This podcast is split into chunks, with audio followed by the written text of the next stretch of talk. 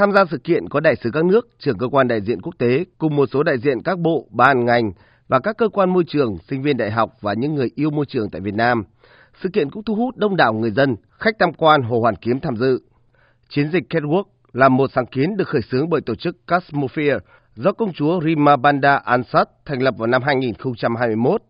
Cosmosphere sử dụng những câu chuyện về bảy loài mèo lớn là báo hoa mai Ả Rập, báo tuyết, hổ sư tử, báo sư tử, báo săn, báo đốm và những thách thức trong công tác bảo tồn những loài thú họ mèo này nhằm khuyến khích tất cả mọi người cùng hành động để giải quyết những vấn đề liên quan đến sức khỏe cộng đồng.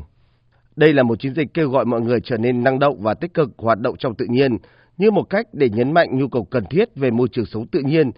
mà các loài thú họ mèo cần có, đồng thời đề cao những lợi ích về thể chất và tinh thần của những hoạt động thể chất ngoài trời. Từ khi thành lập, chiến dịch đã truyền cảm hứng cho tổng cộng hơn 90.000 người tham gia đi bộ tại 136 quốc gia trên 6 lục địa trong năm 2021 và 2022. Năm nay, chiến dịch Catwalk diễn ra nhân kỷ niệm một tuyên bố lịch sử của Liên Hợp Quốc, đó là việc chọn ngày mùng 10 tháng 2 là ngày quốc tế báo hoa mai Ả Rập.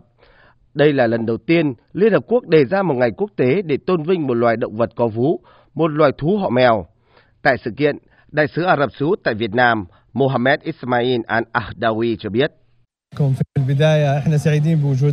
Đại sứ quán Vương quốc Ả Rập Xê Út tại Hà Nội tổ chức sự kiện Catwalk 2024 để góp tên Việt Nam tham gia vào chiến dịch toàn cầu lấy ý nghĩa này và gửi lời cảm ơn chân thành đến tất cả mọi người đã tham gia vào hoạt động này để cùng nhau nâng cao nhận thức về việc bảo tồn các loài động vật hoang dã và thể hiện mối liên kết với sức khỏe giữa chúng ta. Sau phần khai mạc sự kiện, các đại biểu đã cùng đi bộ một vòng quanh Hồ Hoàn Kiếm cùng với các thông điệp bảo tồn đa dạng sinh học và thiên nhiên hoang dã.